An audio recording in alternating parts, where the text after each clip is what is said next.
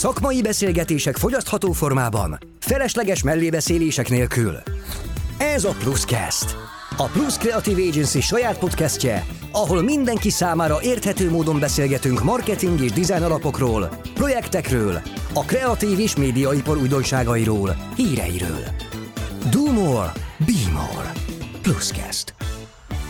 Sziasztok, köszöntök minden kedves hallgatónkat, én Simon Zoltán vagyok, ez pedig a Pluscast, a Plus Creative Agency saját szakmai podcastje. Ez egy igazán különleges adás, ugyanis a témánk az employer brandinghez fog kapcsolódni, és a mai adásban a vendégünk Somodi Bettina. Szia Betti! Szia! Te a Backend Partners-től érkeztél hozzánk, ahol operatív vezető vagy, hogyha jól tudom. Igen. És uh, 7 éves recruiter és karrier tanácsadó múltal rendelkezel. Jók igen. az értesülések? Jók, jók az értesülések, igen. Szuper, oké. Okay. És uh, te vagy az első itt a Plusz kezdbe, aki egy külsős vendég, mert ugye eddig az eddigi adásainkban mindig a, a plusz kreatívos kollégákkal beszélgettünk itt mindenféle jó kis szakmai témákról, úgyhogy te vagy az első. Akkor Itt, megtisztelve érzem magam, köszönöm. Hát mit, mi, mi érezzük munkat megtisztelve, és köszönjük szépen, hogy elfogadtad a, a meghívásunkat. Ugye a mai adásunknak a témája az a tobozás és a jelölt élmény, hogy mitől lesz ez egyáltalán jó, és maga az employer brandingtől nehezen elválasztható ez a téma, mert az employer branding mondhatni a tobozás folyamatának a kiinduló pontja. És a, ugye a karrier döntésben is meghatározó a márka, mint, a, mint egy termék vásárlásánál, úgyhogy ezért,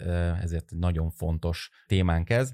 Betty, hát akkor bemelegítésként kezdenénk azzal, hogy hogyan kerültél erre a területre, mesélne nekünk kicsit erről? Igen, hát uh, igazándiból ez nem egy tudatos döntés volt a részemről. Véletlen hanem, műve? Hát mondhatni tulajdonképpen. Én andragógus végzettséggel rendelkezem úgy wow. egyébként, ami felnőtt képzést takar, uh-huh de rájöttem, hogy nem biztos, hogy azzal így boldogulok a mai világban, úgyhogy a HR teljesen véletlenül jött, és pályakezdő korom óta vagyok egyébként a Backend Partners kötelékében, és ott lépkedtem előre folyamatosan, úgyhogy viszont nyilvánvalóan megszerettem ezt a területet, mindig is ember központúnak gondoltam magam, és testezálónak éreztem a hárszakmát, úgyhogy, úgyhogy tényleg egy véletlennek köszönhető, de megszerettem ezt a dolgot, úgyhogy szerencsés vagyok szerintem ilyen szempontból, mert manapság szerintem kevés pályakezdő tud megmaradni a kezdőhelyén, fogalmazzuk meg így.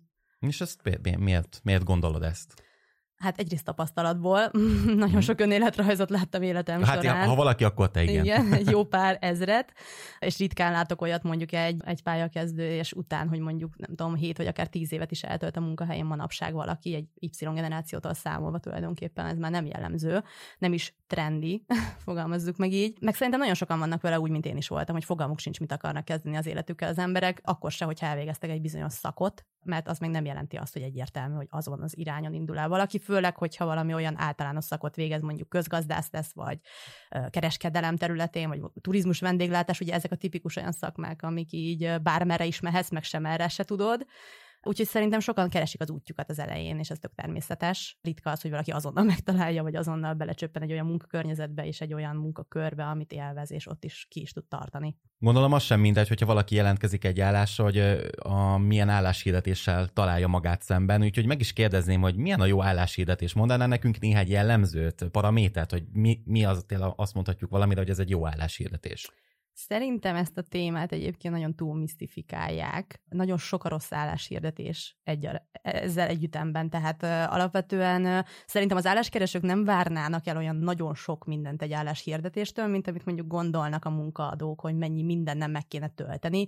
Értem ez alatt azt, hogy próbálnak kreatív, vicces, uh, figyelemfelkeltő szövegeket írni, ami akár egy, egy szövegírói munkának is tetszik, egy hárestől ezt elvárja a munkaadója sokszor, hogy erre képes legyen, ebből születnek inkább szerintem kínos, mint sem valóban jó szövegű álláshirdetések. Az álláskeresők én szerintem nem azt várják el, hogy kreatív vagy vicces legyen egy álláshirdetés, hanem hogy a lényeget tartalmaz és reális elvárások, reális feladatokkal társítva szerepeljenek benne. Nyilván azt mondanom sem kell, hogy a, a bérek mindig ilyen érzékeny területek. Versenyképes fizetés. Igen. Minden cég versenyképes Igen. fizetést ad, ez tök jó. Tehát vannak azok a szlengek, fogalmazzuk meg így, amik már évtizedet gyakorlatilag beleivó beleszólódtak a HR-esekbe, hogy hogyan fogalmazzák meg, mint például nagy múltú cég vagyunk, stabil háttérrel, családias, kutyabarát, mindenbarát, ezek már semmit nem mondanak az álláskeresőnek, nem adnak plusz értéket egy álláshirdetésbe, csak a helyet foglalják, én úgy szoktam mondani, tehát, hogy olvasási időt hosszabbítják, lehet az álláskereső el sem jut a lényegig, mert már az elején úgy ítéli meg, hogy ez, ez megint egy sablon szöveg, megint keresnek egy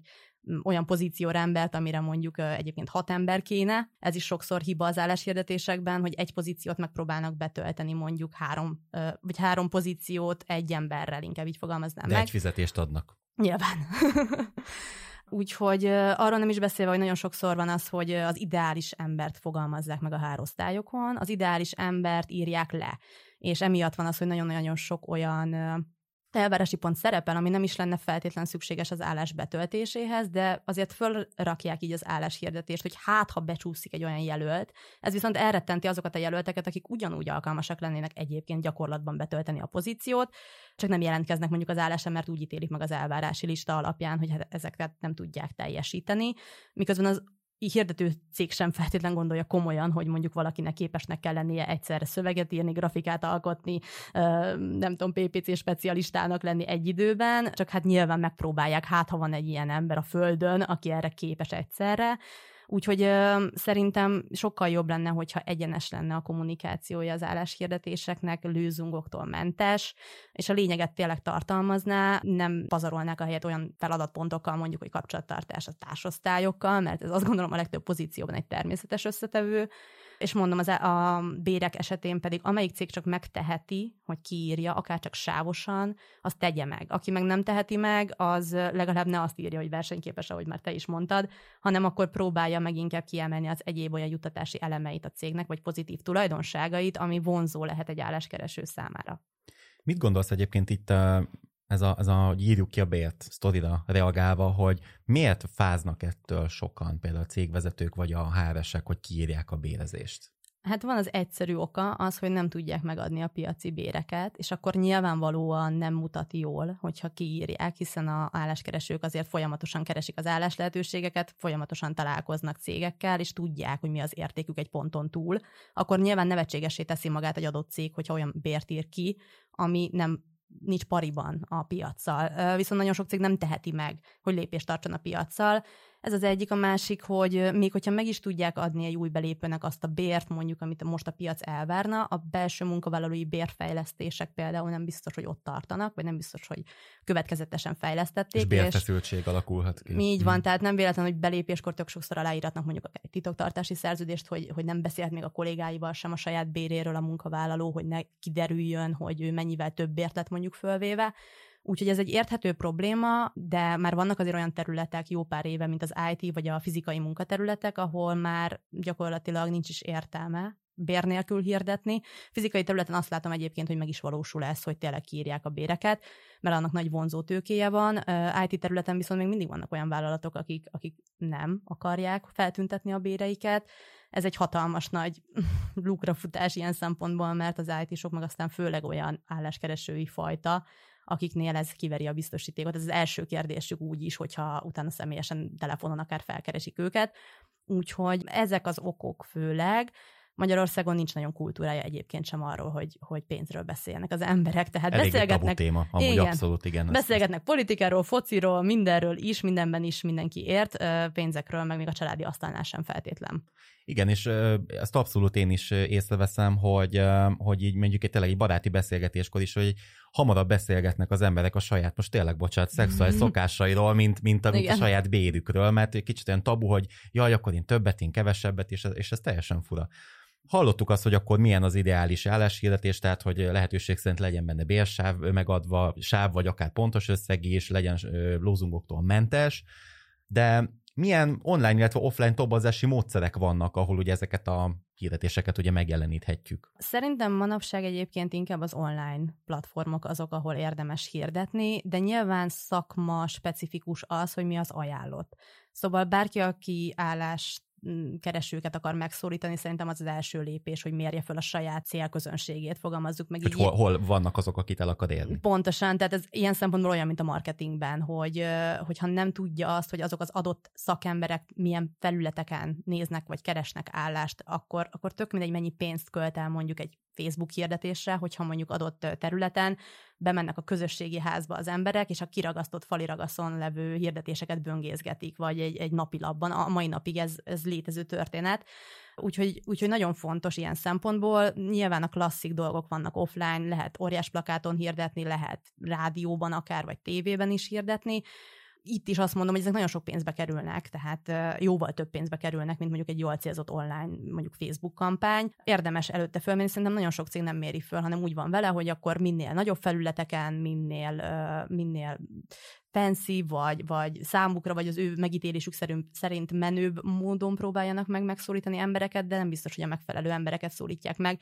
Ez olyan, mint hogy most egyre többen ugye fölmennek mondjuk TikTokra. Ami tök jó, persze, haladjunk a korral, meg ö, láttam nagyon frappáns és klassz TikTok hirdetéseket, amik állásokra vonatkoztak, de azért nézzük meg, hogy a TikToknak kik a felhasználói Magyarországon főként valószínűleg nem feltétlenül a komoly felsővezetői vagy középvezetői pozícióban levő szellemi munkaerő, akkor nyilvánvalóan ilyen pozíciókat nem feltétlenül érdemes pályakezdőknek, esetleg érdemes hirdetni a TikTokon, de ez mondjuk egy példa. Úgyhogy szerintem ez az első lépés, ez nagyon sok cég elmulasztja, és nem is gondol rá, hanem, hanem a klasszik dolgokat. Jó, akkor felrakjuk egy állásportára, az is nagyon drága. Igen, azt, azt azért halljuk, meg láttuk mi is, meg, meg van egy-két tapasztalatunk itt az ügynökségbe állásportállal, úgyhogy igen, hát nem, nem olcsó. Nem, igen. nem. És azt gondolom, egyik formátum sem igazán olcsó, akkor viszont már menjen jó helyre a pénz, hogyha már, hogyha már erről van szó ehhez lehet segítséget is kérni. Nyilván az nem szégyen, ha egy cégben nincs egy olyan ö, megtanult metódus, hogy hogyan kell fölmérni egy piacot, vagy hogyan kell ezt belőni, de én azt gondolom, hogy ha egy cégnél már rutinos háresek ülnek, akkor ők azért nagyjából fejből is meg tudják mondani, hogy adott célközönségnek hol, milyen területeken érdemes hirdetni, mert azért már kitapasztalták. Ha meg nem, akkor pedig ö, e-, erre gondolni kell ilyenkor. Mi a helyzet a LinkedIn-nel? Arról mondanál esetleg pár gondolatot, hogy te mit gondolsz róla, hogy Magyarországon érdemes használni, nem érdemes, egyáltalán milyen területen szükséges használni, hogyha valaki toborozni szeretne? Mm, azt gondolom érdemes használni hirdetési felületként, tehát hogy oda felrakni álláshirdetéseket, nem biztos, hogy a legtöbbet hozó felület. Nyilván ez is lehet bizonyos pozícióknál, bizonyos cégtípusoknál, ahol beválik. Például LinkedIn-en, hogyha valaki végiggörgeti az állás lehetőségeket, egyébként ilyen 90%-ban multinacionális vállalatoknak a hirdetéseit fogja ott megtalálni. Egyrészt azért, mert nekik van miről, vagy van egy profi stáb mögöttük, hogy kommunikálni tudjanak. Nekik van egy céges LinkedIn profiljuk, amit föl is tudnak tölteni értékes tartalommal, van rá kapacitás, van rá büdzsé, nem beszélve a büdzséről, tehát a LinkedIn-en hirdetni talán az egyik legdrágább felület, így a Magyarországon használhatóak közül.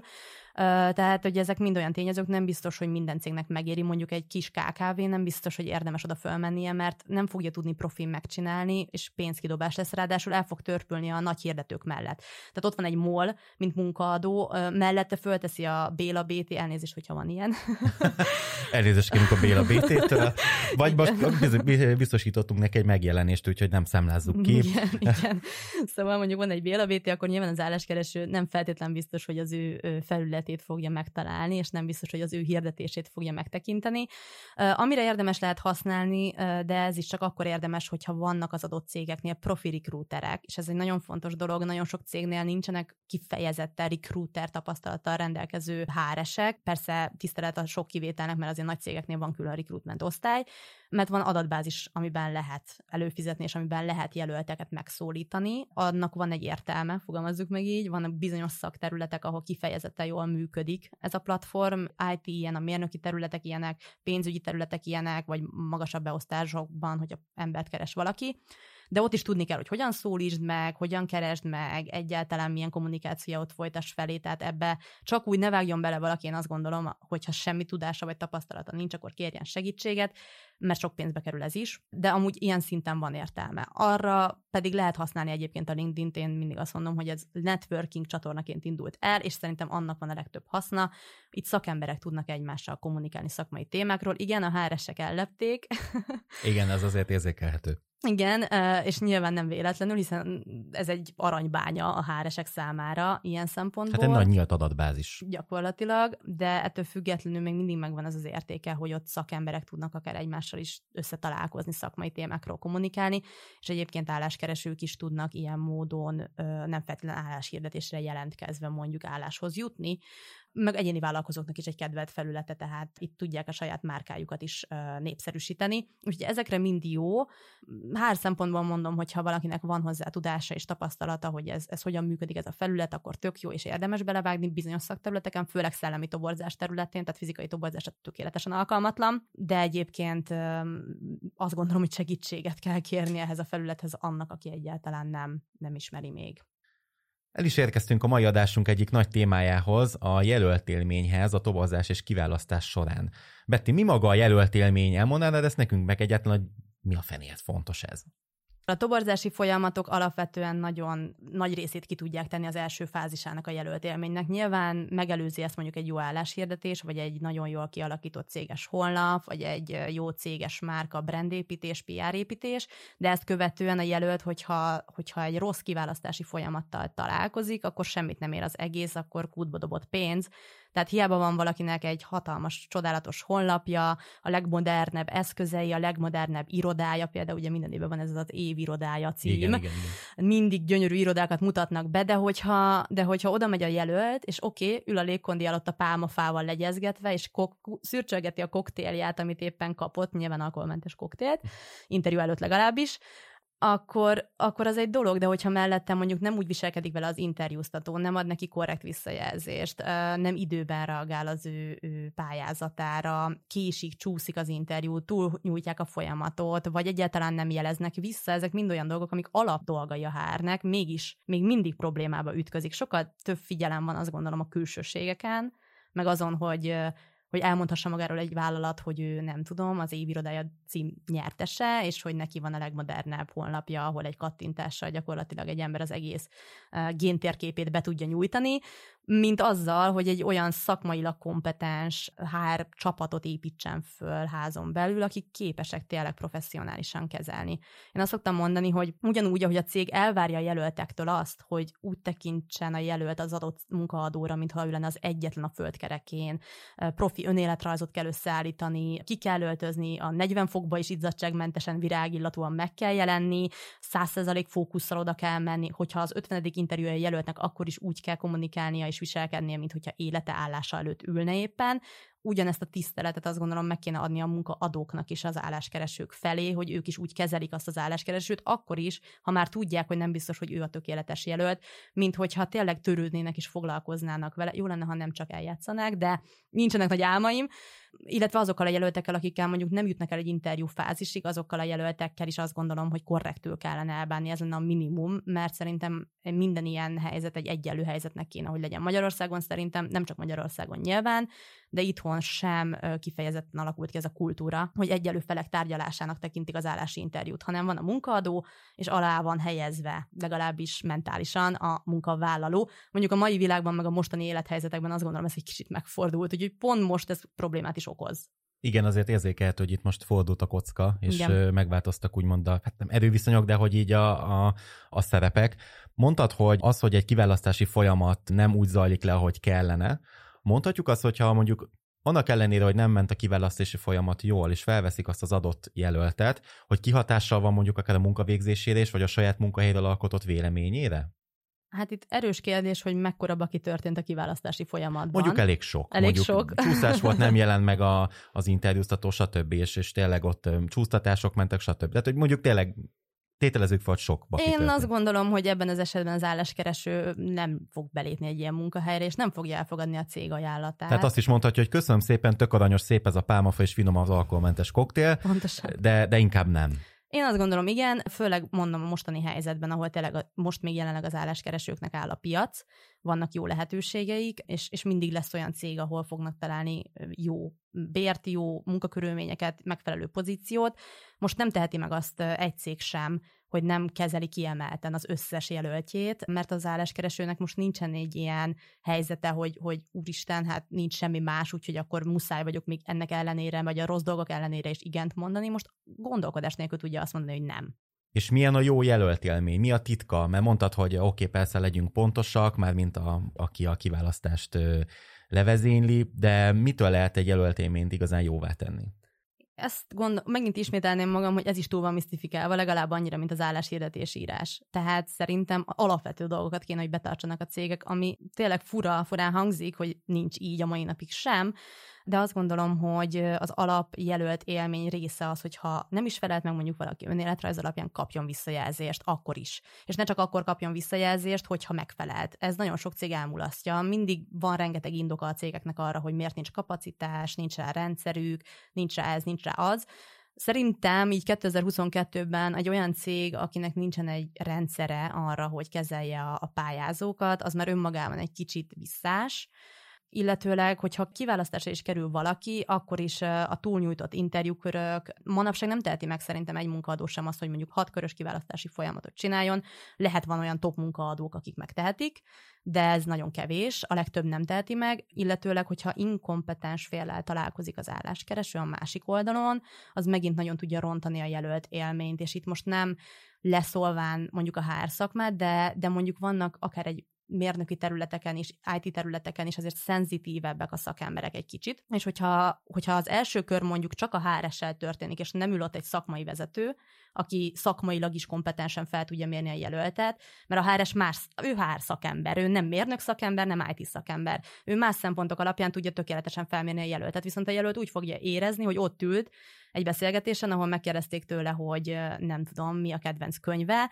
Most nagyon nyilván sarkítok. Meg milyen, milyen ízű fagyi lennél, meg ilyen, ilyen Igen, érdekes körülbelül, és, és ismételném, hogy én is háres vagyok, szóval, hogy senki ne sértődjön meg, aki ezt esetleg hallgatja. Nyilván vannak nagyon kompetens, szakmailag is kompetens háresek, tehát, hogy akik sok éve ott vannak egy adott vállalatnál, és toboroztak már mindenféle pozícióra, egyébként nagyon ügyesen le tudnak vezényelni bármilyen szakterületre interjút, de nem ez az átlag. Tehát alapvetően azt gondolom, hogy, hogy így is lehet tömöríteni egyébként az interjú köröket, hogy az első körön már ott van egy HRS és egy szakmailag kompetens vezető, és maximum van még egy második kör, ami esetleg az ügyvezető, vagy hogyha van külföldi tulajdonosi kör, vagy ügyvezetés, akkor az. Nem hiszem, a legtöbb cégnél nem hiszem, hogy indokolt mondjuk nyolc körös interjúkat csinálni, és abból nem tudom, három kör csak a tesztírás például. Hogyan tudjuk a jelöltek bizonytalanságát csökkenteni? Mert azért többször előfordul lesz, hogy elbizonytalanodik a jelölt. Hát erre azt mondanám, hogy megint egyszerűségnél maradjunk, tehát egyenes nyílt kommunikáció. Hogyha egy jelölt nekünk nem felelt meg, de nem akarjuk még elutasítani, mert úgy érezzük, hogy hát lehet, hogy nem lesz nála jobb, vagy lehetséges, hogy nem fogja elfogadni az ajánlatunkat az a jelölt, aki a top lenne, akkor egyébként a hr annyit üzennék, hogy akkor az azt jelenti, hogy az a jelölt így se úgy se. Tehát, hogyha valahol már elbizonytalanodik egy cég, hogy akarja vagy nem akarja a munkavállalót, valószínűleg az egy nemet jelent. Ilyenkor egyszerűbb megmondani kerekperec már az elején, hogy ne húzza az idejét az álláskeresőnek azzal, hogy hitegeti körökön keresztül, hogy persze még bent vagy, még van esélyed, hogyha pontosan tudja, hogy egyébként nem ő lesz a kiválasztott, illetőleg, hogy mindig egyenesen elmondja mondjuk az interjút követően, hogy akkor mire számítson a jelölt, meg már az interjú előtt is, amikor behívja, hogy pontosan mire lesz a folyamat, elmagyarázza, hogy hány kör lesz, mennyi héten keresztül fog tartani, milyen emberekkel fog találkozni, milyen körülményekre számítson például. Ilyen apróságok is segíthetnek egy jelöltet komfortzónába hozni, hogy mondjuk a HRS elmondja még az interjú előtt, hogy mi a protokoll dresscode szempontjából, hogy ne kelljen a jelöltnek azon törni a fejét napokig, hogy akkor most zakóba, ingbe, farmer, kamerba mibe menjen. Tehát megkönnyíthetjük még... az ő életét is ezzel. Így van, rengeteg ilyen tényezővel, tehát szerintem, hogyha őszintén nyíltan kommunikálnának a, a munkaadók az álláskeresők felé már a kiválasztási folyamat első tized másodpercétől kezdve, akár már a hirdetéstől kezdve, és folyamatosan korrektül és időben visszajeleznének minden területen, akkor az nagyban segíteni az álláskeresőknek a, a magabiztosságát, és én azt gondolom, hogy hiába kerülne mondjuk egy folyamat után negatív válaszra egy, egy jelölt, akkor sem úgy élné meg, mint hogyha volt egy rossz folyamat, ahol elhúzták két hónapig a visszajelzést, két hónap után meg ráküldtek egy ilyen automata e-mailt, hogy nem téged választottunk, bocs. Vannak egyébként trendek így a, ezzel az élménnyel kapcsolatosan, vagy amiket ugye mondtál, azok én úgy értelmezem, hogy egy tök egyszerű, egyenes dolgok, ami egy kölcsönös tiszteleten alapul, és tiszteljük meg a másikat azzal, hogy egyértelműen kommunikálunk, hogy téged választottunk, vagy van még egy kör, vagy nem hitegetjük a másikat, ezek talán nem trendszerű dolgok, de, de vannak esetleg olyan, olyan elemei ennek, ami, ami igaz is trendszerű, és, és hogyha igen, akkor van, amit érdemes is követni ebből? Egyébként én nem gondolom, hogy ilyen hatalmas nagy trendek lennének ezen a területen. Nyilván az változik időről időre, hogy milyen típusú interjúk azok, amiket tartanak. Például manapság elterjedt az, hogy ilyen olyan típusú videó interjú, hogy mondjuk felveszik a válaszait mondjuk egy jelöltnek, tehát nem egy élő személyen interjúzik, hanem mhm. van egy monitoron. Ez a Covid miatt alakult így ki, é, vagy nem? Hát valószínű az is közre játszott, hogy, hogy az életre kelt, de szerintem ez csak egy kreatív ötlet, ami, amit próbálnak, próbálgatnak most a munkaadók, hogy ez működik, vagy ez sem. Bocsi, hogy is néz ki? Tehát, hogy én vagyok a jelölt, és Te akkor a jelölt, webkamera előtt ülök. Így van, és gyakorlatilag felvillannak kérdések, állásinterjú kérdések. Tehát én nem látok senkit, így a monitoron kérdések vannak, így és közben van. vesz a kamera. Így van. Wow. És akkor az effektív egy ilyen videós önéletrajznak felel meg, és azt beküldöd, és ők azt megnézik, és az alapján eldöntik, hogy te, hogy te most akkor léphetsz tovább mondjuk egy következő körre, ahol akár már érintkezhetsz emberrel is. Régmúltban például voltak olyanok, hogy stressz interjú, ez, ez divatos volt, bár erről a divatról az álláskeresők valami keveset tudtak, hiszen... Ez az, amikor valamilyen kínos szituációt generálta az interjúztató, és akkor arra figyelték a reakcióját? Gyakorlatilag igen. Ú, ez elég Én is hallottam el egyébként ilyeneket. Igen, hát nekem van egy nagyon extrém sztorim, bár ez csak ismerősnek az ismerősítől hallottam. Szigorúan, um, Szigorúan, de például volt olyan stressz interjún egy ismerősöm, ahol Excel feladatot kellett megoldania, és ilyen hangos metálzenét Wow, ne! És milyen pozícióra? Hát egy sima adminisztrátori pozícióra nem derült ki a mai napig, hogy ez miért. Szerintem csak szórakoztatták magukat a hr ez sokszor megesik, ez körülbelül ugyanaz, milyen állat lennél. Ha nem vagy szakképzett pszichológus, azt gondolom, hogy erre a kérdésre bármilyen választ is kapsz, az maximum téged szórakoztat, és nem vonsz le semmilyen konklúziót ebből a dologból, bár ugye tisztelet azoknak, akik pszichológusi végzettséggel lettek hr mert rengeteg ilyen is van. De a lényeg az, hogy persze vannak ilyen trendek, de én tényleg azt gondolom, hogy, hogy ezeket követni, beépíteni, észszel persze lehet értelme bizonyos trendeknek, amiknek értelmét látja egy munkaadó, de szerintem, hogy mivel még az alapokat sem érzem úgy, hogy rendben lennének, tök őszintén, ezért szerintem ne próbáljanak trendi dolgokat bevezetni olyan cégeknél, ahol még az alapkiválasztási folyamat sincs rendben. Mi a helyzet az Y és az E generációval? Miket tudunk tenni az ő megszerzésükért? Hát ezek a válaszok, amiket eddig adtam, szerintem nagyjából ugyanúgy lefedik ezt a generációt is. Folyamatosan az van hangsúlyozva, hogy mekkora különbségek vannak a generációk És között. Nincsen? Bizonyos dolgokban vannak, tehát amit talán ki tudok emelni, hogy mondjuk régebben tényleg úgy gondolkodtak a munkavállalók és az álláskeresők, hogy ők egy, egy stabil helyet kerestek, ahonnan nyugdíjig gyakorlatilag ott tudtak lenni. Ők nagy extrém lojalitást mutattak a munkaadójuk felé, de ez annak is köszönhető, nem azért, mert szebb és jobb volt a régvilág, hanem azért, mert kevesebb volt a lehetőség, ennyire egyszerű, tehát kevesebb volt az információszerzési forrás, tehát hogy manapság ömlik az információ mindenkire másodpercenként. Régen mi volt? Volt egy darab tévécsatorna, egy helyi újság, nyilván az emberek nem tudtak úgy tájékozódni, tehát ezek, ezek ebből fakadnak, nem abból, hogy régebben mások voltak az emberek, mint manapság, hanem mások voltak a szocializálódási dolgok és a körülmények. Tehát ebben a mostani időkre is vonatkoztathatóan más a felfogásuk, tehát mondjuk egy 50 pluszos álláskereső, hogyha úgy adódik, hogy ebben a korosztályban ő munka nélkülivé válik, akkor ő továbbra is azzal a mentalitással fut neki a dolognak, hogy akkor a következő munkahelye az már tényleg a nyugdíji kitartson. Ezzel szemben egyébként a YZ generáció képviselői ők a lehető legjobbat keresik, így tudnám megfogalmazni. És, és, és nem, addig mennek, ameddig meg nem találják? Igen, tehát hogy ők nem annyi, és nem úgy mondanám, hogy nem lojálisak, én azt mondanám, hogy ők ilyen szempontból egy picit talán tudatosabbak a saját jólétükkel kapcsolatosan. Uh-huh. Tehát mivel megtehetik, ezt kihangsúlyoznám, nem azért, mert tudatosabbak, mint a, a előtte való generációk, hanem mert ők tényleg megtehetik, hogy válogathatnak, és akkor ők nem fognak megelégedni egy olyan állással és olyan körülményekkel, amik tudják, hogy ő nekik ez nem, nem fejlesztés irányba halad, és hogy őket személy szerint sem fejleszti. Tehát a lojalitásuk hiánya, fogalmazzuk meg így, az ebből is fakad, de viszont, hogyha találnak egy olyat, és itt vagyok, itt ülök élő példaként, tehát én, én, én Y generációs vagyok, ez nem titok, és, és most már lassan 8 éve vagyok egy adott munkaadónak a, a kötelékében. Szóval egyáltalán nem szeretek általánosítani a generációkkal kapcsolatosan, mert, mert minden ember teljesen más és máshogy gondolkodik, és a munkaadóknak hatalmas felelőssége van abban. És nem gondolom, hogy a munkaadóknak is túl kéne azt gondolniuk, hogy én majd úgy tartok meg egy Z-generációsat, hogy berendezek, nem tudom. Csocsóasztal. Egy csocsóasztal. Nem, az még az Y generációnak volt a trendje, most már szerintem ilyen TikTok sarok vagy.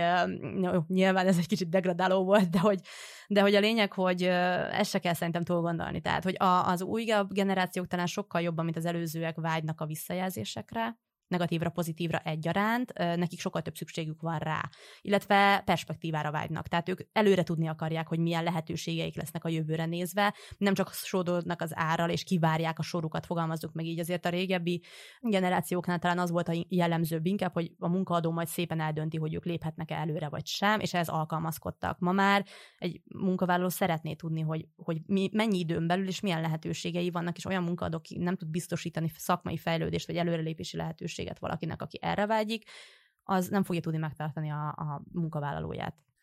Lépjünk egyet képzeletben, és beszélgettünk ugye jelölt élményről, de nézzük azt, hogy amikor a potenciális jelölt kiválasztásra kerül, és eljön a személyes beszélgetésnek az ideje. Mi a helyzet az interjúztatással? Hát itt azt mondanám, hogy szakmailag kompetens beszélgetésnek kell történnie, nagyon röviden és tömören. Szerintem nem érdemes a jelöltet a, a kelleténél jobban presszionálni, vagy a kelleténél jobban szivatni, fogalmazzuk meg így. Szerintem, hogyha a jelölt érzi azt, hogy, hogy egy olyan emberrel beszélget, aki ért a szakmájához, fel tudja mérni az ő képességeit kompetensen, és nem csak egy checklistet néz maga előtt, hogy oké, okay, ezt megkérdeztem, oké, okay, ezt megkérdeztem, mert ezt mondta a főnök, hogy ezt meg kell kérdezni, akkor szerintem a, a jelölt is sokkal jobb hangulatban fog tudni. Ö, illetve szerintem egyáltalán nem. Van egy pár pozíció nyilván, ahol van szükség arra, hogy egy kicsit hivatalosabb legyen ez az egész folyamat. Lásd mondjuk egy légiforgalom irányító pozíciónál, ott például mai napig is van stressz interjú, mert nyilván az egy olyan pozíció, ahol ennek van létjogosultsága, de a legtöbb esetben szerintem az interjúztató fél is jobban jár, hogyha egy komfortos környezetet teremt az interjú alanynak. Mert egy befeszült, stresszelő interjú alany nem fogja tudni a valódi ényét kérni, és lehet, hogy elszalaszt egy jó jelöltet egyébként egy munkaadó, csak azért, mert mondjuk adott jelölt lehet, hogy egy kicsit jobban rá stresszelt arra az adott szituációra.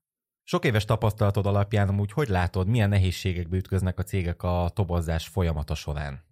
Hú, lehet, hogy estig itt ülnénk, ha tényleg mindenre ki akarnék térni. Akkor térjünk ki csak a, a legfontosabb pontokra. Itt megint úgy kell megfogalmaznom, hogy attól függ, hogy milyen típusú munkavállalót akar toborozni egy cég, mert minden területnek más nehézségei vannak toborzási szempontból. Tehát például egy fizikai munkaterületen eleve kevés a munkavállaló Magyarországon. Nagyon sokan kimentek külföldre, egy határt átlépve gyakorlatilag dupla, tripla annyi bért tudnak keresni. Hosszú-hosszú évek óta van ez már, nem mostani dolog. Emiatt eleve kevés az ember, amiből tudnak válogatni, és ezek a fajta munkavállalók jellemzően tényleg egy kafetéria plusz elemért hajlandóak egyik helyről a másikra menni, mert a munka minősége szempontjából akkor különbségek nincsenek egy gyárettség meg egy másik gyárettségben való dobozolás között, most csak mondtam egy példát. Tehát például ö, velük ez nehéz, nekik sokkal nehezebb azt gondolom lojalitást kialakítani bennük, és sokkal nehezebb olyan körülményeket teremteni, amire azt mondja, hogy én aztán csak itt fogok dobozolni ebben a cégben. A kiválasztási szempontból meg nyilván az a nehéz, hogy hát kevesen vannak, és nem mondanám azt, hogy válogathatnak a munkaadók ezekből a munkavállalókból, ahogy jobbnál jobbak, és úristen nem tudják eldönteni, hogy melyik kerüljön a pozíciójába. A szellemi munkaterületeknél meg tényleg annyi variáns van, vannak hiány szakmák, mindig is az utóbbi 5-6 évben biztosan vannak fixen hiány szakmák, ilyen az IT, azért a mérnöki területeken is vannak olyan speciális szegmensek, ahol azért nagy a munkaerőhiány, illetőleg azért most tényleg a mostani munkaerőpiac nagyon megváltozott egyébként az elmúlt fél évben, szóval bármi, amit mondok, az az majd, hogy nem most már még inkább olyan. Most mondok egy példát, manapság egy könyvelőt találni is, már kihívást jelent. Ami azért régen egy egyszerű álláshirdetés feladásával megoldható probléma volt. Tehát, hogy eleve most kevesen vannak a piacon. Bocsánat, itt egy, egy gondolat szabadna felett, hogy mit gondolsz az elkövetkezendő fél év, egy évben nagyon nagy átalakulások jönnek? Hát szerintem sok tekintetben nem tartható az az állapot, ami most van, tehát hogy már nagyon magasan vannak föltornászva a bérek például. Ezt nem fogja tudni egyik cég sem tartani, tehát még a nagy multik sem, akik mondjuk most meg tudnak adni egy olyan bért, ami, amit kérnek a, a munkavállalók. Tehát egy idő után ennek meg, lesz egy megtorpanása. Másik oldalról, hát ugye mindannyian tudjuk az aktuális helyzeteket, tehát nyilván nagyon sokan a, a katatörvény kapcsán biztos, hogy el fognak azon gondolkodni, hogy rendes munkavállalói beosztásba menjenek. Emiatt ugye azért ez mondjuk jót jelent munkaerőpiaci szempontból azoknak a cégeknek, akik küzdenek egy bizonyos területnek a megtalálásával, hiszen itt lesz plusz munkaerő, fogalmazzuk meg így. Katásoknak már kevésbé kellemes ez a, ez a tény.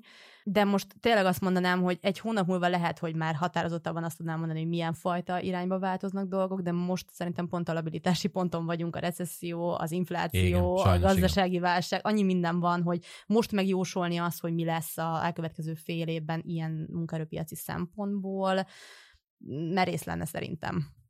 Végezetül milyen tanácsot adnál azoknak a cégeknek, vállalkozásoknak, akik jelenleg munkaerőtobozás előtt állnak? Hát, amit, ez hazabeszélés lesz, de, de amit biztos, hogy tanácsolnék. Csak nem, hogy keressenek meg egy tanácsadó céget. Talán esetleg, hogyha úgy érzik, hogy erre szükség van. Nem, tényleg azt gondolom egyébként, amit talán korábban érintettem is, hogy a legtöbb cégnél azért nem profi képzett recruiterek dolgoznak. Ez nem negatív vagy pozitív, ez egy tény. Azért a recruitment, mint olyan, a, a hr belül is egy elég speciális szakma. Ezt meg lehet nyilván könnyen tanulni, én tényleg azt gondolom, hogy nem egy atomfizika, viszont egy olyan háres, aki mondjuk egyszerre iktat, egyszerre béreket bérszámfejt, egyszerre, nem tudom, csapatépítőket szervez, és még mellette oda rakják rá a feladatot, hogy te akkor most találj egy, nem tudom, gépészmérnököt, ilyen meg olyan OK és papírral, mindezt, nem tudom, bögyörőfalura, akkor nyilvánvalóan ez nem lesz egy reális elvárás a HRS felé, hogy ezt abszolválni tudja, főleg ha nincsenek meg az eszközei hozzá, vagy nem kap olyan büdzsét mellé, vagy nem kap olyan tudást, amivel ezt meg tudja csinálni.